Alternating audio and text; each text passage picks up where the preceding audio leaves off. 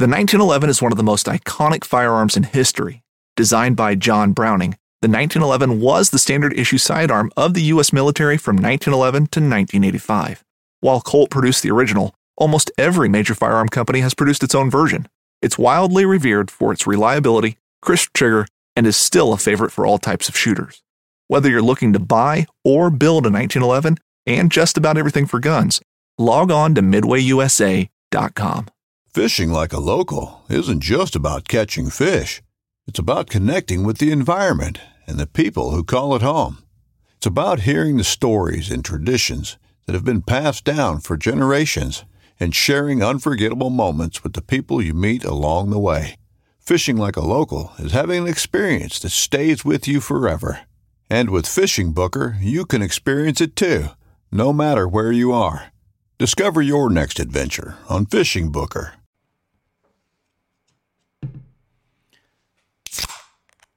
Oh man, I like the sound of that.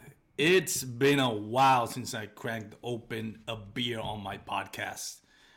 Um, I was, if you all know, if you listen to my podcast, I've been, de- I was dealing with the COVID, the Rona for the last two weeks. Um, so it's been a while, but finally get to crack open a beer. What do I got today? I got Yuengling. Is this? Yuengling. I've loved this beer and I'm super happy that's finally in Texas. They came to Texas finally, like last year. But anyways, uh, got a great episode for you today. I got Chris Slivka. I hope I said that right um, on the podcast. If you don't know Chris Slivka, he is not the newest, but one of our newest um, segments on the Paddle and Fin Network. Every other Sunday, we have the mindset and I'll throw in the logo right here so you can see it if you're watching on YouTube. Um, no, that's the one wrong one. That's the one for my last guest, Shane Lamont. But anyways, man, we don't have his logo. I gotta go talk to Chris. We gotta get his logo up here. Maybe it's here and I can't find it. But anyways, he has a great episode called The Mindset, and um, we love it. He has a cool logo coming out too. I don't know why it's not here, but he talks a lot about you know making getting your mind right when you're fishing uh, tournament and for fun. And he's got some great guests on his podcast. So i really encourage you, all of you to listen to his episode every other sunday. Other than that what do we got? Um, it is saturday for me saturday the 5th of february. Looking at the leaderboard for the bass nation kayak series in lake fork. Man oh man we had another um, snowstorm coming in and not for nothing, not to toot my own horn, but I kind of called it. If you ever listened to my episode with Caleb Helbig, I think it was, I even called it. I said, this tournament, I bet you anything there's going to be a snowstorm by the time this tournament rolls in. And sure enough, I jinxed it. There is tough day today, man. Like only the top 12 caught a limit out of 150 anglers. Um, shout out to Garrett Morgan, man. 102 and a half inches. And to put it in perspective, um, last year's tournament uh, was 98 inches, I think. Um, year before that, I don't remember for Bass Nations uh, or if it was uh, Hobie BOS. I know um, Cody Milton, I think, got 100 inches. But on the conditions that we're having, which was there was ice on the lake this morning, for Garrett Morgan in Texas to cut 102 0.5 inches. That's amazing. Uh, shout out to Rolando Nandin, also 99 and a half inches on day one of day two. Chris Longshore, Chris Hartman, Terry Elkins, Guillermo Gonzalez to the surprise of no one. He's in contention too, 94.75. James Bush, Larry Anderson, Matthew Ramey, and Matthew Scott, another Texas Hammer. They round out the top 10 super happy to see a bunch of my Texas peeps out there. Last year um, on Bass Nation Kayak Season Fork, I think um, Gio Guillermo Gonzalez was the only Texan in the top 10. Um, so great job by everyone out there. I mean, it is tough, tough condition. I am glad I'm not taking part of that. Big fan of everybody that's taking part of this. You guys out there, if you're listening and you fish Lake Fork, congratulations to whoever won and big props to you for fishing on those conditions. At least in Texas, we're not used to this. So, Anyways, got a great show for you today. Shout out to my sponsor, Douglas Rock. Go check out douglasoutdoors.com for the full lineup LRS, X Matrix, and award winning fly fishing rods. Quick commercial for waypoints, and we bring Chris up. So stick around. You're going to enjoy it. Whether you're just looking to stay warm during a hunt or need maximum concealment, the clothing you wear can make or break a hunt. At MidwayUSA.com, we understand hunting clothing has come a long way with more meticulously crafted camo patterns, advanced scent control technologies, and weatherproof options to withstand the elements. Hunters have to wait until their favorite season, but shouldn't wait on gear, which is why Midway USA offers super fast shipping. When you're ready for your next system, log on to MidwayUSA.com.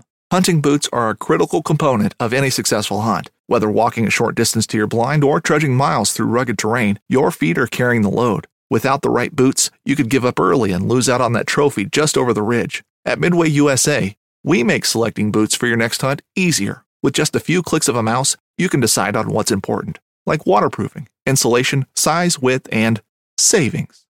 For just about everything for shooting, hunting, and the outdoors, check out midwayusa.com. What's going on, pretty boy Chris? You doing all right? I'm doing great, man. Just surviving this winter. It's, What's- it's been brutal. Where are you right now, Chris? By the way. Chicago, Chicago, Illinois. Oh yeah, I'm I'm talking about my weather. You guys are you- you're like that's Tuesday for us, Armando. What the hell are you talking about? Yeah. Was it bad for you this Snowmageddon? This Uh, it was, but you know, when you've been here your whole life, you're kind of used to it. You know, I just get up an hour earlier, get the snow out the way before you have to go do anything. You know, it's typical for us. yeah, I saw a meme uh, somewhere where it's like took Texas wind tornadoes. Oh, we got this, and then Texas in uh, it with one inch of snow, and it's uh, like a picture of the what is it? The Holy Grail What was that? Uh, that uh, British comedy movie. It was funny. But yeah, it's pretty much what it is, man. We can handle pretty much everything in Texas except a quarter inch of snow. Yeah, I mean, well, you get it on the roads, it could be dangerous, but I mean, out here, we're all used to it by now, Yeah, no, not here. dude. Shout out, like, and like I said, shout out to everybody in Fork. I, it's not, I when it snowed here, I'm like, man, I would go in the water, but people really, and you know, I'm, I'm not used to. Well, I'm kind of used to driving in snow because I used to go to Colorado a lot for snowboarding, and I drove there. But people here in Texas not used to driving in snow and sleet, man. It's dangerous, especially if you're in a trailer on a kayak. I'm Yeah. like, there's no way I'm getting. I'm not concerned about the water being cold. I'm concerned about the drivers here. So Well, and then you're not used to it either. Yeah, they're not used to it. especially even being on the kayak. You're not used to that cold of water. I don't know how cold the water gets for you guys, but we're used to seeing, you know, 40 degree temps. Yeah, we're here. February usually goes down to 40 degrees. I don't know why. Um, I guess if you're not from Texas and you figure where you're gonna hold, held the national tournament, you think, oh, Texas. You know, you know, it's like Florida. You know, the winter's not that bad, but February is traditionally the worst month in Texas as far as winter goes, and I hate it every time they schedule a national tournament on, February because it's it's 50-50 shot. You're gonna have like really bad cold weather. But um, anyways, big shout out. Like I said, big shout out to the guys at Bass Nation. Yeah. Um, this weekend, man, that's crazy. Only Well, then- twelve. Go ahead. Well, You have Hobie next weekend too, don't you? I got Toledo Bend, and the weather's looking phenomenal.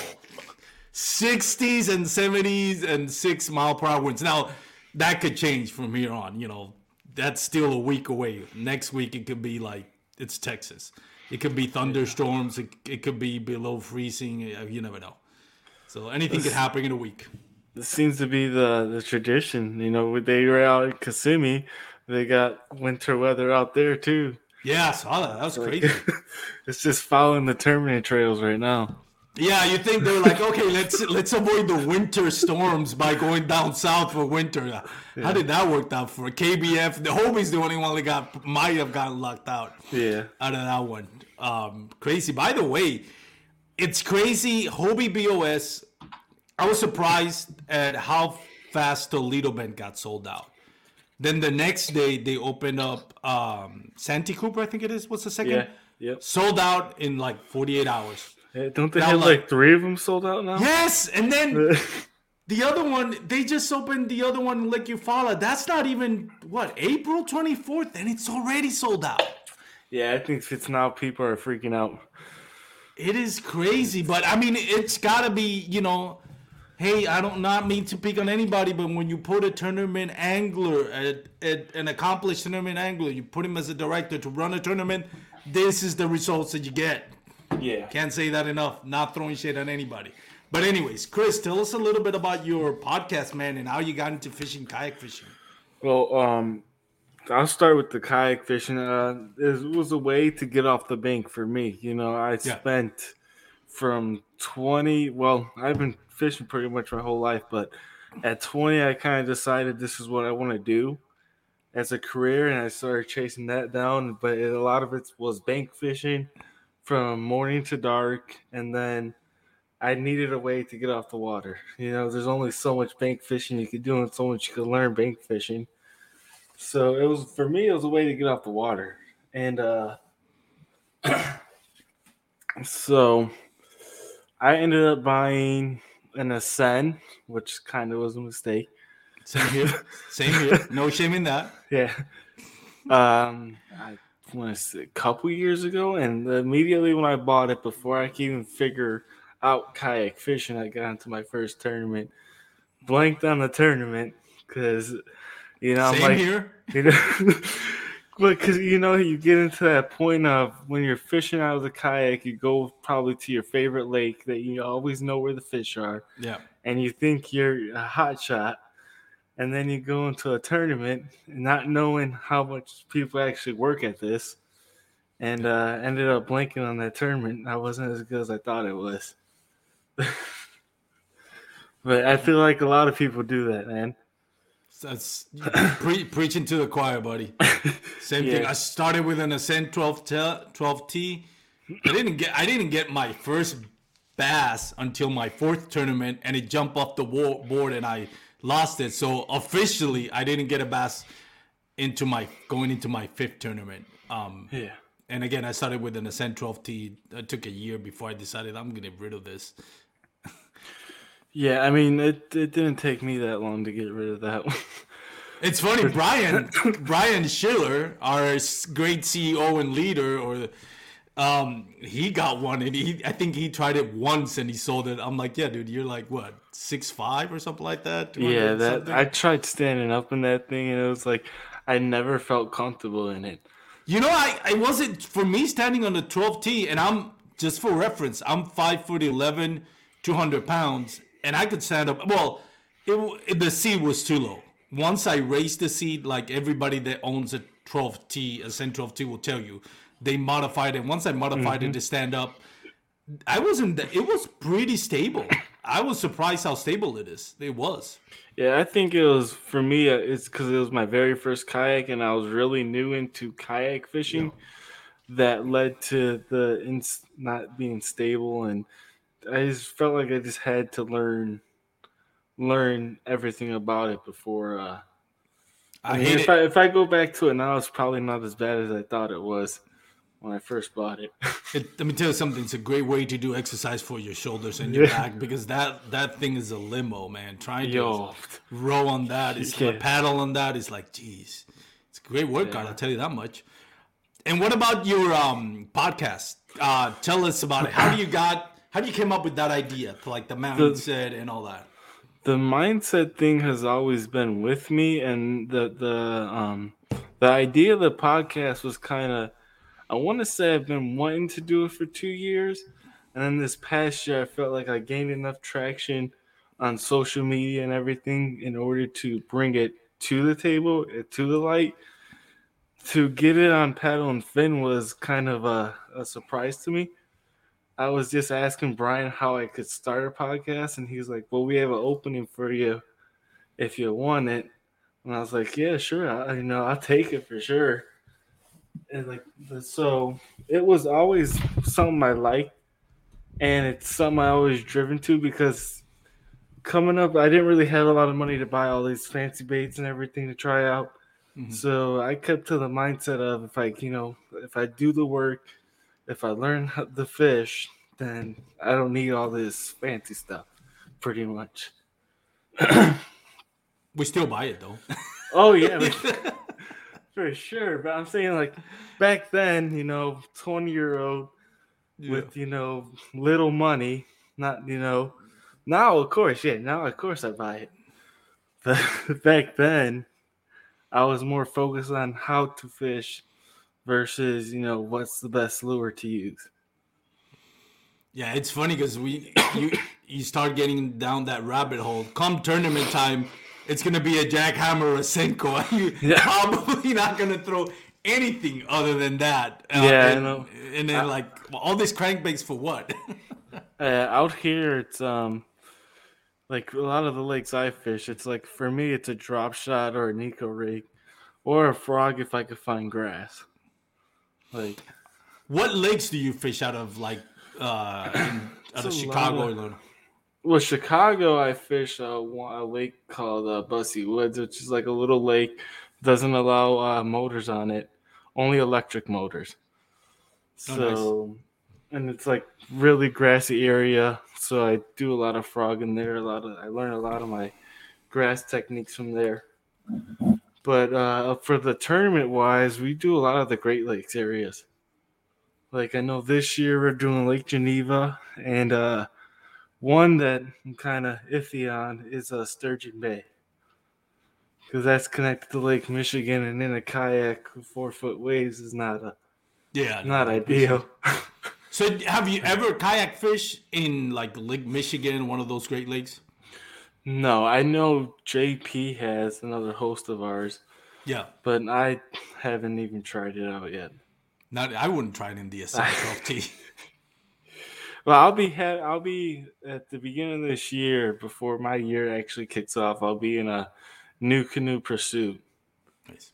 So what are you fishing right now? You, are you still in the I came SL12T? out of no, I got rid of the Sen 12T a while ago. I this past year I was in a Bonafide RS 117, and uh, I did the whole season with that, and I kind of like, all right, I'm taking this seriously. Everything's moving forward. I need something tournament ready. What's what's your setup right now for tournaments? Uh, I I haven't got the boat yet, but it will be that pursuit, and then with an NK 180s motor on it. Nice. How's over there in in where you live? do- Is there any tournaments out there? Like over here, there's a mix. You know, we have the ones that allow, other than the nationals, like the local clubs. Most local clubs allow motors. Yeah. But I know some other areas where they're more traditional, like Alabama, Tennessee. There's there's some local tournaments that are just like non-motorized and other motorized. How is it over there where you live? Is it all? Are they all allow motors, or is there a mix? They all allow motors, but not everybody runs one. A lot of them uh, either have a motor or a paddle drive. There was people competing last year on the paddle and fin series. 'Cause That's that's the one I did last year. Um, half of them didn't have a motor or a pedal drive, and they were still catching fish. Yeah, no, definitely you don't need a motor. Um, for last year on the Lake Fork, I think the top three didn't have a motor. I know the the um the guy that came up first, I forgot his name. Uh, Nate Gloria. Nate Gloria didn't have. Uh, he was fishing the same, kind of like the same area I was fishing. He had an Outback, no motor on it, uh, if I remember correctly. So I think it's kind of like overrated. I don't think anybody in Lake Fork. Well, you never know. Um, I guess if if they were out fishing like Rolando Nanding, I know he does that live scope thing and uh, he's pretty good at it. Um, I fished some tournaments where he's won, and he might be doing some offshore fishing, especially with the cold weather. Uh, but yeah, man, it's it's interesting. Now, do you is there a season for your tournaments? Do they generally stop at a certain month? I'm assuming for kayak fishing. Uh, for us, it seems like the first tournament is the end of April, and then it goes until September. And there's normally like one tournament every single month. Oh, cool. What But- uh what last year you were fishing paddle and fin this year what tournaments are you fishing? I'll be probably fishing uh, for local Great Lakes kayak fishing. Then I want to try to get in some All American tournaments. Oh, the All American series? Yeah. Yeah, but that's that's dependent on uh, time off and all that stuff. Yeah, I like the All American Series. It's, uh, I think they have a tournament here in Palestine, um, uh, in conjunction with Northeast Texas Kayak Fishing, um, which is run by Duke Trent and uh, the guys at Mariner Sales. Um, I think I'm still thinking whether I want to do the um, the you know kind of like two ducks with one stone or two birds with one stones, I should say, fishing both now, for me, fishing the All American, I won't be able to fish it like, you know, to compete for the Angler of the Year. I I really looked at it hard to see if I can compete for the Angler of the Year and All American Series. I've heard a lot of great series. I heard a lot of great feedback about it, but it's mostly all up in Arkansas and Missouri area. It's too far away from me yeah, to fish more than one. It's supposed to be more more of a northern series yeah. because you know Bass and Hobie kind of spread out all over the place, and bass really isn't coming too close to my neck of the woods this year. The original plan was a fish bass, but then I seen like most of these places are 10 to 15 hours away from me. Yeah, same thing for me. The only one uh, they had the one at Lake Fork, but then again, the schedule putting it right before the uh, the um, Hobie BOS, like that's that's two hundred and fifty dollars in a week. I mean, two hundred fifty dollars per term. That's five hundred dollars in a week. That's mm-hmm. a little bit too rich for my blood. Plus my local tournaments, which I'm fishing for an angler of the year. I'm like, yeah, that's that's easily six hundred dollars, and I'm going to be spending in just two weekends. That's not, you know, um, that's not fun. Yeah, um, for, I mean, for me, I want to try to qualify for that uh, bass championship through the yeah. local club. Do you have a Bass Nation kayak series? Uh, in, well, in so the the club I'm going through is uh, technically a Wisconsin club, but they kind of like the northern anglers kind of tend to go that way. Just the fishing's a lot better. so that I have to um, pay them and pay a couple extra fees to fish their Bass Nation. But that's definitely what I'm looking forward to. Have you fished any national trails? No, not. I was trying last year, and then I ended up losing my job about August first. So that kind of killed the the bass series that was going on in September uh, up man. in Wisconsin. You back? You back uh, at the workforce though? You good? No, I've been um, learning some learning things with uh, Joshua David, my last guest. He's been teaching me how to do the stock market stuff and everything. Nice. So I've been doing a, some of that stuff and then some uh, like DoorDash and stuff to make extra cash for now.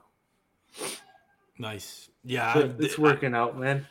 You know? Yeah, no, it's good. I did last year. I did a lot of Uber Eats when um when they started giving leave of absence from work because of the pandemic. So I was like, yeah, it's not bad, man. It's good you know, if you time it right and you can work around a good schedule, you can get some money out of doing uh, uh, food deliveries like DoorDash and Uber Eats and all that stuff.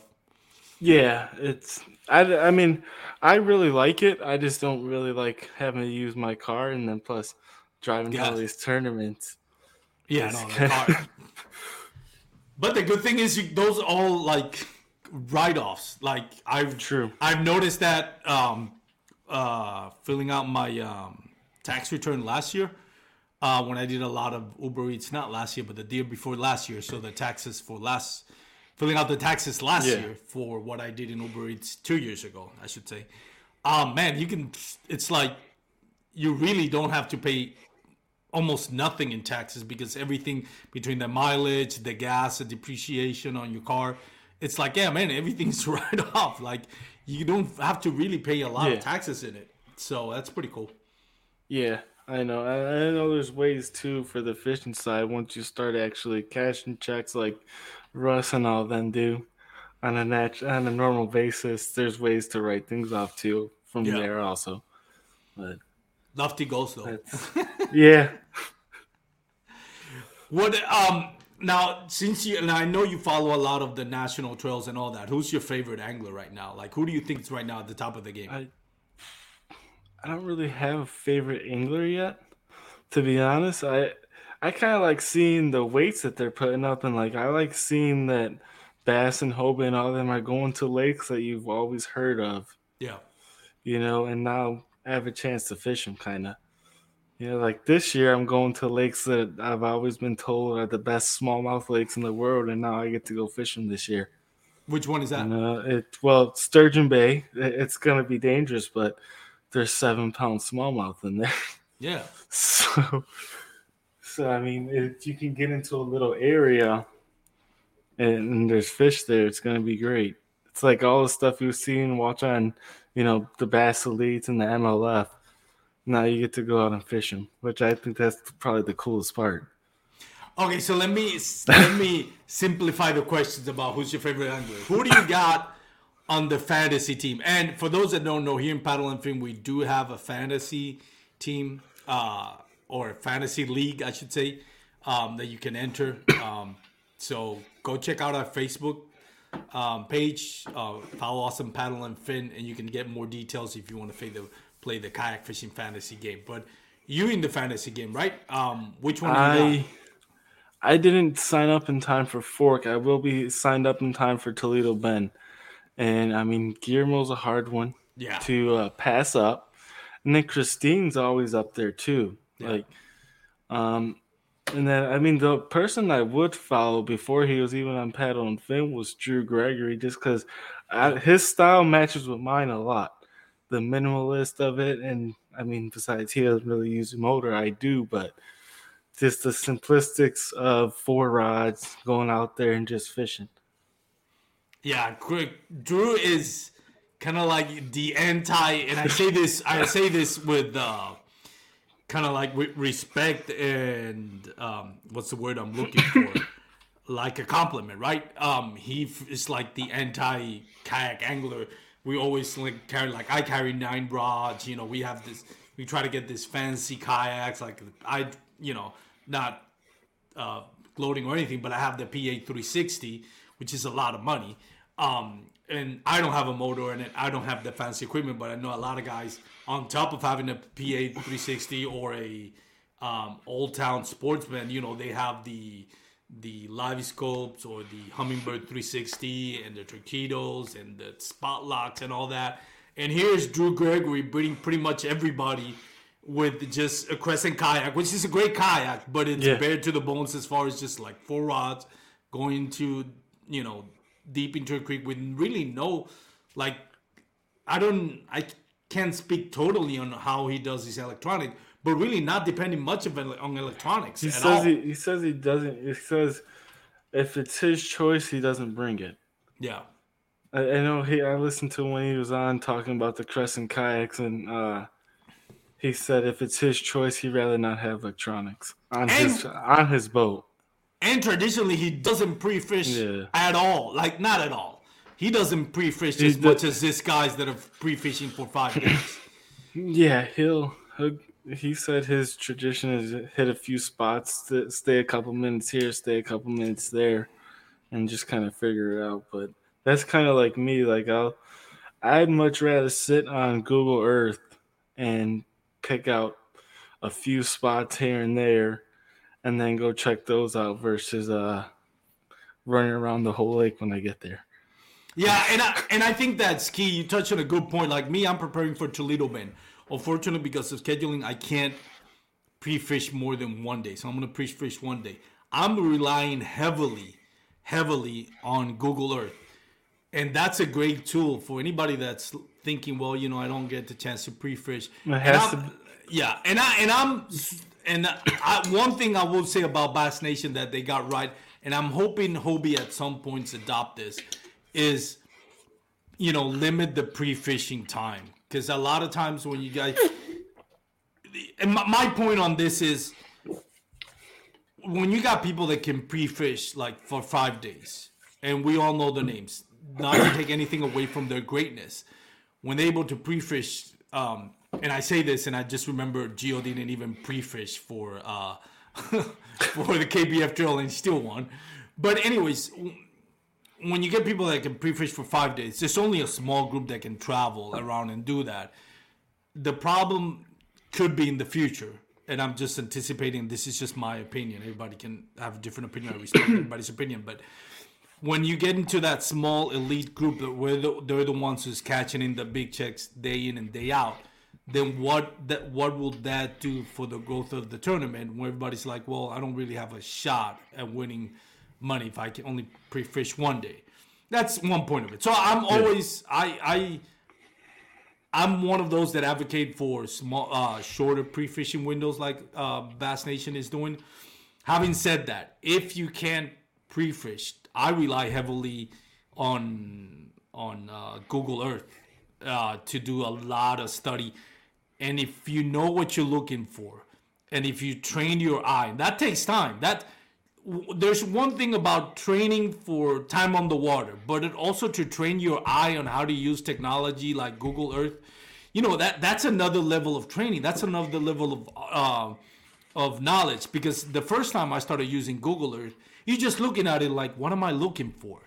But the more time you get on the water, the more, and you combine that with what you can see on Google Earth, there point there comes a point in time where things start to click, and you, as soon as you open Google Earth and you look at a lake, you know exactly what you're looking for. And you, it's depending on the season, right? Depending if it's pre-spawn, yeah, totally. yeah. So that's one thing that I encourage everybody. You have to train your eye, and, and again, it takes time. It doesn't come overnight. And I know I'm not saying I've mastered that, but I found success in tournaments where I haven't even pre-fished at all, but I spend hours of my free time, and not just saying like uh, two hours in one day, but I spent like 15 minutes here, 20 minutes here from either work, uh, my break from work or my lunch break, or or after I got home from work, just you know, before I go to sleep, I just look at it. When you start and you know what you're looking for, there's a lot of information that's going to really help you when you go into the next tournament if you haven't been able to pre-fish. So don't get discouraged for anybody that's out there listening. I know you know this, Yeah, but yeah. for those listeners, don't get discouraged if you can't pre-fish it or if you only have one day. Just take your time, learn, go to YouTube, learn what to look for. There's a lot of uh, YouTube channels like um, I forgot his name. Um, ah, what is this guy's name? The one fish, fish the moment. Yeah, fish in the moment, right? Um, It he- might be. I know I found a guy who does um he's not like a big name, but he's big into doing electronic videos Yeah. and Google Earth videos. Yeah. He did a whole like and I just searched how to um how to look for stuff on Google Earth and how Yeah. to switch it to I had a Garmin unit at the time, how to switch it to your Garmin unit. And he did like a one hour thing just sitting at his computer showing people exactly what he was looking for, exactly how he found things on Google Earth. oh, and- simplistic fishing. This is from Texas. Uh, I would have to look it up If you because it was over a year ago. go ahead when and finish your thought, I'll talk about that after Yeah. you're done. One thing I will say is because a lot of people are gonna see this and then download it on their phone. You have to have the desktop one to get the full Yeah, full uh, Google Earth experience and be able to look at different times and when the water's lower, you're able to find stumps and things like that. Versus the app. one thing to help anybody that's out there learning how to use Google Earth and what to look for to kind of train your eyes. Follow on YouTube Simplistic Fishing. There, he's a guy. I think he was from Missouri and he moved to Texas, and he does lake breakdowns, and he tells you exactly what he looks for on Google Earth and how to use Google Earth to look. That is that that I think has helped my game a lot more than watching any other than um, Fluke Master, other than any other um, fishing actually video on it, because he really breaks down what he looks for and stuff that I would have never thought of, and would have taken me years of fishing to kind of like put it together. And that's the great thing about the the generation that we live now. You know, you you can you can YouTube anything and learn from it, um, and then apply that to what you already know and kind of you know do trial by error. You know, you learn this on YouTube, you put in practice on the water, and you see if it works for you. Yeah. Versus just put it in, you know, like our parents or grandparents when they're fishing. You know, they were like, "Well, how do I find fish?" You know, you, the only the only thing is like word of mouth or just actually going on the water and trying it for yourself. So that's another uh, tool. Go follow Simplistic Fishing on YouTube, and I, I'm not. I'm speaking to my audience here on this one. it is a great tool to use Google Earth. It helps me. Has helped me a lot. Like I can I can tell you tournaments where I've won money, and it was because I I went into one of his lake breakdowns, saw what he saw, put it in practice, and it worked out. So that's that's another level of it that you can take advantage of that technology. Yeah, I agree with that. Um, yeah, I mean uh, the tools are are there for people, and I mean YouTube is the greatest tool probably for any fisherman nowadays. Yeah. And um, but I also use like Bass. It's basically it's just keep learning. Like even when you can't be on the water, try to be always learning. You know, I'm trying to learn every single day. You know, about either about the fish or about the lake I'm going to. I mean, there's so much that we don't know still and fishing reports help too. Like I, I don't know. I do fishing reports every week. Like I'll do like right now in Toledo Bend every week. I'm saying, what's the new fishing report? What's the new fishing report? And kind of get compare what was last week to this week and next week. You know, you know, and that's gonna help you kind of like start setting a picture. Okay, last week they were on this depth according to the fishing report, and they were chomping on this. This week they're chomping on that and they're at this type of depth. Um, and that's gonna help you kind of like get a sense of where where it's where it might be going. Yeah, I agree with that. I also did like two weeks before the tournament. I would look at the weather and write the weather down. Yep. For wherever I was going to, because you, are not always gonna be where you're fishing. I know you can be an hour away from your next tournament, and the weather is completely different. Yeah. Yeah, no, definitely. Especially in Texas where everything changes. Like we all saying we have. If you don't like the weather, come back in two hours. yeah. It really is. And I'm yeah, sure being from the Windy City and the Great Lakes areas, that's the same thing over there. Oh, you could get all four seasons in less than an hour out here, man. same here. same here. What um have you ever fished outside of like Illinois? I'm assuming Wisconsin as well. Well, this past time I did Indiana, Wisconsin, Michigan. Um, but I mean, most of my experience is Illinois and uh, Wisconsin. You know, I was I'm really looking to branch out to other states, but obviously it costs money. I know I'll be in Tennessee for sure. Oh, for, for the, uh, for the paddle and fin event. How much that is a drive for you? uh, I'll be driving probably with Brian, or at least, but I mean, it's not that bad. It's like probably like eight hours. Oh, it's not that bad. No, it's it's 12 hours for me. I'm still thinking if I'm going to be able to make it or not. I'm definitely. I know I've missed last year, and last year I was still getting everything ready by the time that was going on, still getting the motor and all that stuff set up. But this year I'm looking to be, you know, pretty set up and ready to go. So that's another thing for those uh, paddle and fin fans out there. We're gonna be in, uh, what is it, Lake um, it's uh, uh, Dale Hollow Lake. Dale Hollow. Dale Hollow Lake. At it, I think it's going to be Eastport Marina, and it's going to be. God, Brian's going to grill me for this. I forgot the dates already. The second and third, I believe, is the yeah. tournament days. Yeah, of uh, April. Yep. Yeah, so second. so the weekend, the, the last weekend of March, first weekend of April. Brian, don't get on my case. I'm sorry, I forgot. He's already bullying me on on on a Facebook Messenger about this. yeah, I mean and, it's gonna be a good event, and I, I was talking to Brian about uh actually participating in the tournament. I know Shane was trying to come too, so it'll be a good time to see everybody too. On top of getting to fish an amazing body of water. Yeah, well, Shane's gonna, you know, Shane, is, Shane has drive all the way from Cali unless he flies over there and we get him a kayak. Yeah. So. I know he was talking about fishing the tournament, so we'll see. Uh, we'll see if he if oh, yeah, he's able to. What's the tournament that's on that weekend? Um, it's, it's gonna it's gonna be the paddle and fin open for. Oh, for the paddle and fin open. Yeah. Cool. Yeah. Nice. Hopefully, we'll get to see everybody. Jimmy Skinner, Dustin. I know made it last year. Um, who else was last year? Almost everybody except Brad Hicks and me. Yeah, I mean, I I wasn't even a part of Paddle and Fin at the time, but Brad- uh, I, I knew I wanted to go to that event and I couldn't. Brad Hicks is gonna troll us by making us think he's gonna show up, and then he's not gonna show up and break everybody's heart, like he always does. Shout out to Brad Hicks. Go follow Brad Hicks and Joshua Eldridge. Um, every other what is it? Every other t- Wednesday?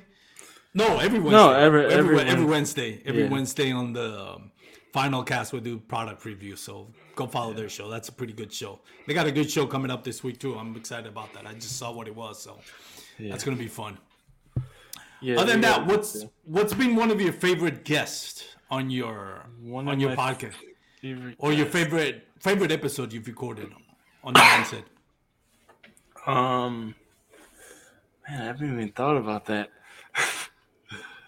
Uh, I would say probably Joshua David has been my favorite guest, just because it seems like we really connect when we talk.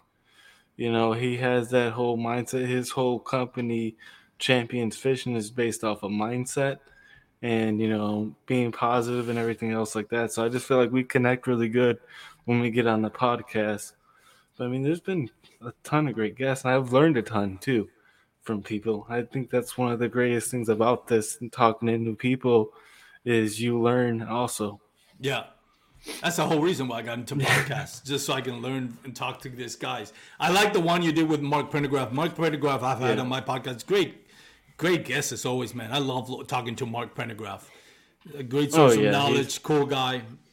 Yeah, he's down to earth. He's not the, the, the, you know the pro, well professional like uh, air quotes, you know, type of guy who's trying to be uh correct all the time and not swearing. I know he, he dropped a couple swear words on my show. I didn't mind it though.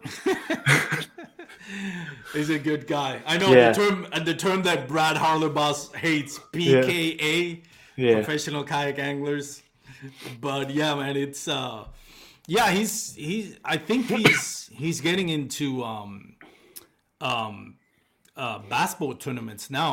I've, I've, I've when I had him on the podcast, he said that that if that win at the uh, Bass Nation Kayak Series kind of opened the doors for him for other things. That's that's one of the underrated parts about winning this big name tournament, especially Yeah. the national championship. Like it really like for those that want to make a living out of it or at least get some money in return because kayak fishing it's very expensive even though we don't spend as much as a boat but still expensive. I mean, some of these guys do though that, Yeah. that travel. I mean, but a lot, but a lot of them have sponsorship and that's what i was going with like yeah, yeah, you know you win a tournament like that and if you have a social media to go along with it then you really can make um, some serious money out of it where it's not gonna hurt your pocket and it's not gonna have your wife mad at you for what you spend if you can bring a check back Oh, I know. I know all about that conversation. yeah. I know this year alone, I did the math and I'm estimated to spend about just in the just on the local stuff that's only like five hours away, a thousand dollars. Which just to drive to a local tournament can be, you know, that that's without kayak, that's without gear, that's without um that's without buying into the tournament. You know. gas money Yeah. reels lines jackhammers See, I, I don't mess with the jackhammer. what I don't. really don't why not the- it's too expensive, man. I lose But- them way too quick. Like, yeah that's the thing you gotta get that's the thing you gotta get one or you like they work so good that you have to get like two of them each because now if you lose one on a tournament they're like well what am i throwing now yeah. that's always like it's not that it costs $15 it costs 30 when you think you gotta get two of them yeah. Yeah, it's. I mean, but you can't complain though, because I know it's a great bait, and I Yeah. mean, Megabass came out with their that jerk bait a couple years ago. It was twenty five. It still is twenty five dollars. That was Yeah, the is. hottest craze and hottest thing, and everybody. I know everybody around here had to have. If it's not Megabass, you can't catch a fish with it. And then I went and painted my own jerk bait up a couple years ago and caught just as many fish. No, I think you see this is the the difference because a lot of people don't talk about that. Like when they talk about oh, um, you know how much a jackhammer costs. Well, first of all, it's a chatterbait, which is traditionally like not just jackhammers, but chatterbaits have won more money on tournaments, bass and uh, bass boats and kayak, probably more than any bait out there. Yeah, I agree um, with that. How many tournaments have been won with a jerk bait? I mean, out here, a lot of them. On a really on a jerk bait? Well, I guess because of cold weather, but well, it's also it's really clear water out here. Yeah and there's not much depending on the water you fish obviously but there's not much like structure other than rocks and stuff and they're they're more likely to be suspended so you'll see people throwing a drop a drop shot or like a jerk bait like a really small jerk bait to get the smallmouth yeah and that's compares that is very different from like east texas where it's all grass lakes where really a jerk bait I mean, you can throw it, um, and I'm sure you can find success on like docks and everything, but yeah. you're really gonna find the big bass on, you know, on weed lines and on vegetation, depending on the season, right? but then that's the other thing. You spend twenty five dollars on a Megabass, and you don't think nothing of it, but you, but then people's like, oh, jackhammers are too expensive. Yeah, but it's a chatterbait. it's, you yeah. know, it's gonna work a lot better, at least in Texas, than a, than than a jerkbait. Um, well, I started, the jerkbait is you're gonna use. I started using the the elite. Uh, I think it's called the Elite Z one that Z-Man makes, the one like right below the jackhammer. Yeah, and that kind of took away from my spinner baits. Which I mean, I, I substitute that instead of the spinner bait yeah. for pretty much all. Like if I'm around wood or anything, I'm throwing that. Yeah, I think that's the biggest um like that's the worst thing that's ever happened to a spinner bait is the invention of a chatterbait. Yeah, pretty much. Yeah, well, the, the thing with the spinner bait, right? Right, it was like the way it was used because it has that wire going over the hook. Then it was easy to use on grass. It was easy to use on you know through rock beds. You wouldn't get hung up as much.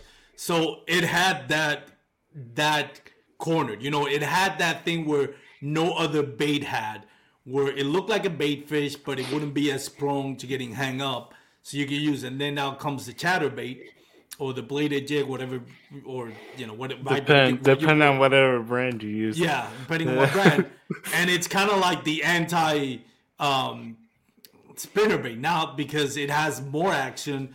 It's still because the, there's still a blade that kind of like helps you go through vegetation and you won't get snagged as much and all that.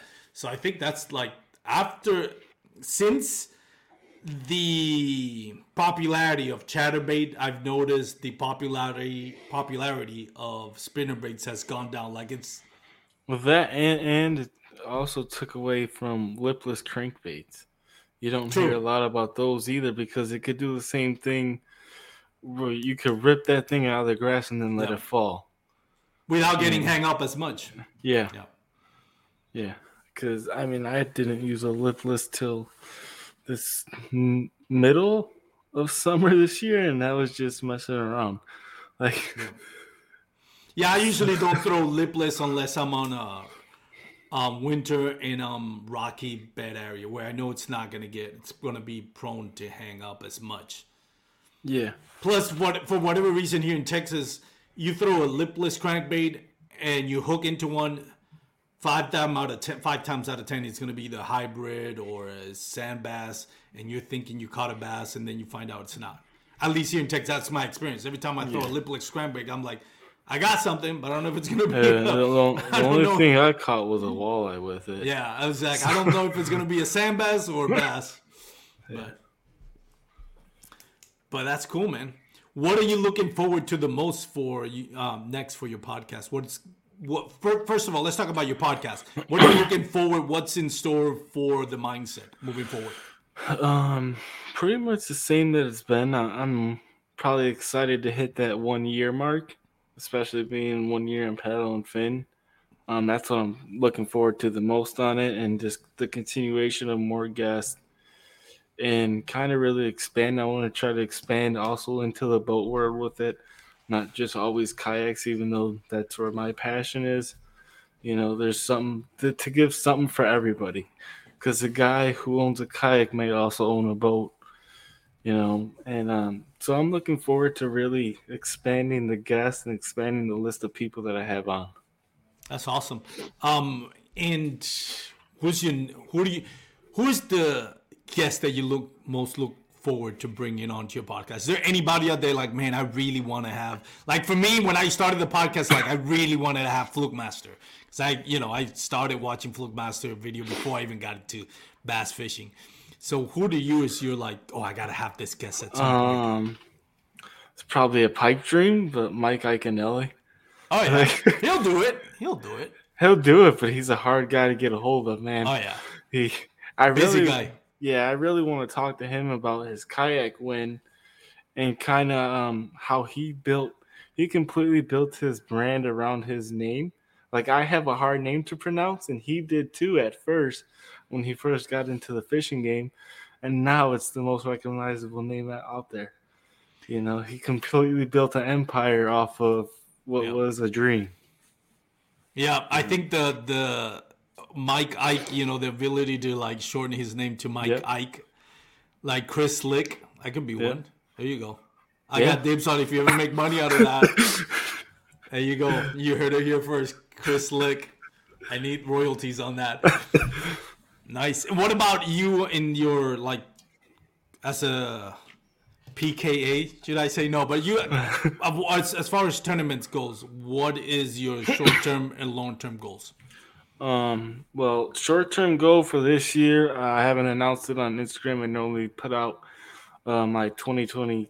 so I did 2021 goals last year, but pretty much the same. I want to win, you know, my first tournament. I want to get a tournament win and then uh, angler of the year. You know, I need to be in the top five in order to qualify for the Bass Nation stuff. So I'm really looking forward to that. And then um, long term is you know become a professional at this. You know that that requires a lot of work and a lot of social media and all that stuff. But you know, I just keep grinding with it. Yeah, it's no longer just about catching fish. It's also having a Oh, It's- it's it's- it's, like it- a whole yeah. business, man. yeah, having that social media reach. Yeah, it's you got you kind of gotta have a business mindset to this when you want to do it at the highest level. Yeah, it's it's all about creating a brand now. It's, Yep. it's what it is, which is fine. Some people hate on it. It's oh sellout. No, it's not. I don't. I, I hate it when people call it a sellout. You know, to me, it's a sellout if you're trying to represent. If you if you're representing a product or company you don't believe on, then that Yeah. to me that's why I would draw the line. But other than that, I mean, it's a way to make money. If you're bringing an organic product, an organic uh, brand name, then there's nothing wrong with that. I don't know why anybody would hate on it or call it a sellout. You know, That- Yeah, that- to me that that's the definition for the sellout in the sense that you're promoting something you yourself don't believe in, and that's interesting because you can you can Midway USA brand product designers have one straightforward goal develop high quality, technically sound products and deliver them to customers at reasonable prices.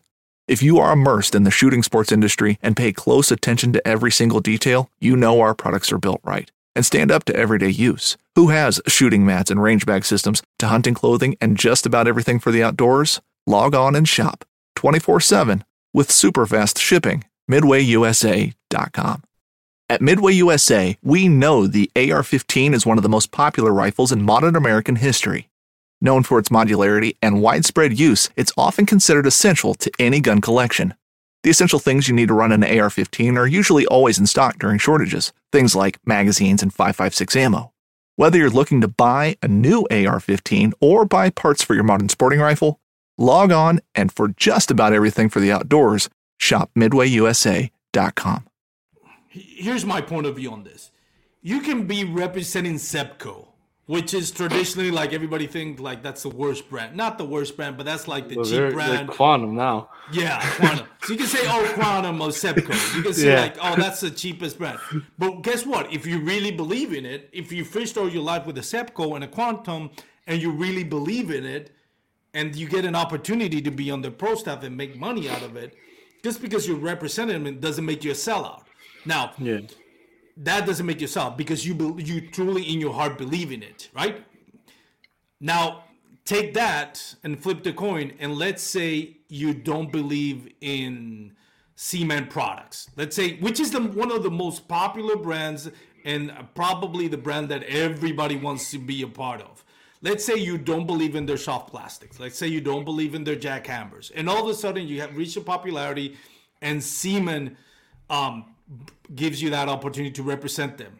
To me, it's funny because you could you you call somebody out for representing quantum even though they believe in it, but what if you're representing a big name company like Z-Man, but you don't believe in their product? That's to me is a sell. Yeah. So it has I nothing to do. that. It has nothing to do with which brands you represent. It's what you believe in. Like if you represent a product, could be Megabass. I don't. I wouldn't accuse anybody of mega of uh, partnering with Megabass to be a sellout because that's one of the best brands out there. Their jerk baits, their crankbaits, uh, a lot of their stuff is six man, uh, 6th Sense is another one. Z-Man. But if you don't believe in their products, but you're still willing to partner with them, that to me is more of a sellout. I agree with that. That's and that's just my personal opinion. Right? Yeah, I mean, I agree. Like, I know the Bass Fishing for Noobs did a podcast a couple weeks ago about sponsorships and everything, and where they said you should only go after sponsorships that you believe in. Exactly. and that's like, I agree with that one hundred percent. Um, I'm not with anybody that I wasn't using their products beforehand.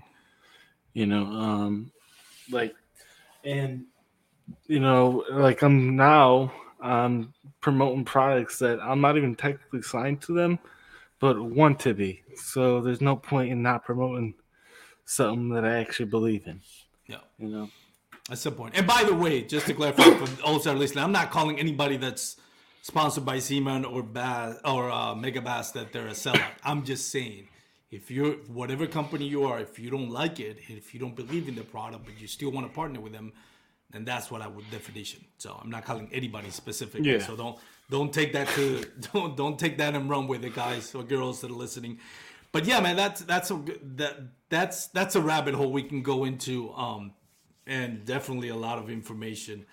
And I say this: you don't have to have, you don't have to be partnered with a company to teach other people, right? If there is a specific product, um, or a specific technique that you like, um, and you want to use it, I mean, you can still promote it. You can still say, "Hey, I've used this product.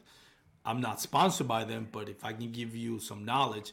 And there's always like there's different, you know, social media content. Some of them is entertainment. Like my guy Iaconelli is more centered about entertainment. Not that he doesn't teach, but I'm just saying Yeah, his social, he- you know, my I, I Well, I mean, more- he he's on a totally different level from yeah, but he's more of a, he's more in the entertainment business Yeah. where, let's say, Fluke Master is more of a teacher, like a not sharing knowledge. You know, they both have social media, but for different reasons. So if you Yeah. if you're starting your own social media and you want to help other people, you can still talk about products that um, you don't believe in them. I mean, not believe in them, that you're not sponsored with them, but you do believe in them. That's what I meant to say. But anyways, Chris, I've had you for almost an hour, and usually with my first with the first time guest, I like to do like rapid questions or pretty much if you listen to my podcast, you probably know what's coming. Yep, yeah, but you I ready? know. Yeah. All right. First of all, either one 10 pounder in eight hours of fishing or 10 two pounders. Thought about In a this. I've thought about this. Everybody has thought Um, about that. There's no wrong answer, by the way. oh, I know, I know. Uh, I would say one 10 pounder. I agree. All right. Uh, yeah. All right, I'm gonna steal one from um, Bass and Brews that they asked me on that question. It was a tough question. Wacky rig or Texas rig? We're talking about Senkos. Which one would you do Oh, if you have to wacky pick one? Wacky, rig. Wacky, wacky rig, but not big on Senkos, unfortunately. Oh, really? Yeah. Right, that's a first. If you can only fish one bait for the rest of your life, just one bait, which one would it be? Drop shot. Drop shot. Well, because you know up there, right? I I, Oh, see, I, I see it. I've I can see it. done it in thick grass too. I've where it's called, it's just called power shot, and you Oh, use yeah. a four out hook and, and a bigger weight. I did it in Wisconsin to catch all my fish on that tournament. I've actually done that once, and um, I caught some pretty nice bass in it. Um, so I've actually done power drop shot. Power shot. Uh, I think I learned that from actually a podcast. I think it was Chris Santoro. I think it was Chris that taught taught me that one. I can't remember. It's one of my first podcasts that I did that we talked about that. Um, favorite setup: rod, reel, and line. Um. Well, I probably have two. I have one for spinning and one for casting. You want me to go through them both? Yeah. Yeah. So casting would be a seven foot medium action rod with a six six reel. Um, I use 13th fishing uh, concept reel, and then uh, I can't remember the name of the spinning rod, but a light action, uh, medium to light action spinning rod for the drop shot. Seven foot still. Nice. Right, I, I always like be staying around that seven foot range, six nine. Yeah, I'm probably the same way. Although I I tend to lean more to the seven four seven six kind of like. It's just I like to bomb out. I that's one thing that I've matured. At first, I just like the um, guy in me just wanted to bomb out those baits out there, and then I learned sometimes less is better. So Yeah, I'm a target caster. yeah, I gotta, is- I gotta aim at something. Yeah, no, which is good. I mean, crankbaits and all that, you need, you need long casts and all that. But um, being a bank fisherman too, you know, you sometimes you want to get the bait out there, so you, you really want to use those long rods um, to do that. But yeah, that's a good point. Last question: If you cannot, if you're not ever allowed to fish for bass again, that includes smallmouth, any any black bass, none at all. Which t- fish would you target? Uh, muskie. Muskie. Do you do a lot of Yes. musking up there? I try to do a lot in the fall time. You don't really want to target them once the water's above 75 because it could, even if they swim off, it could end up killing them in the end of it. No. So uh, PB Um, muskie? haven't caught one yet, man. it's it's the fish at 10,000 casts for a reason. That's an interesting choice, being that you never caught one, man. I wouldn't be. It's- I mean, should. It's the it's like the I don't know how to explain. It. It's like the lure of knowing it's like this. At least out here, like it's like this fish at ten thousand casts. Like if you catch one, you- you're a really lucky person. It's almost like a tarpon, but for the northern states. It's. It's the best way I could describe it. Well, tarpon are a lot easier to catch than muskie. Oh, yeah.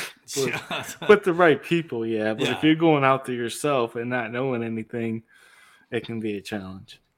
Really, you think so? I lived in Puerto Rico, man. Tarpon are super easy to catch. Oh, see. Yeah, it's, it's, like trash fish over there. Yeah. Um, and uh, that's it, man. Um, anything? Oh, before I let you go, shout outs. Would go ahead and take your time to do your shout outs, shameless plugs.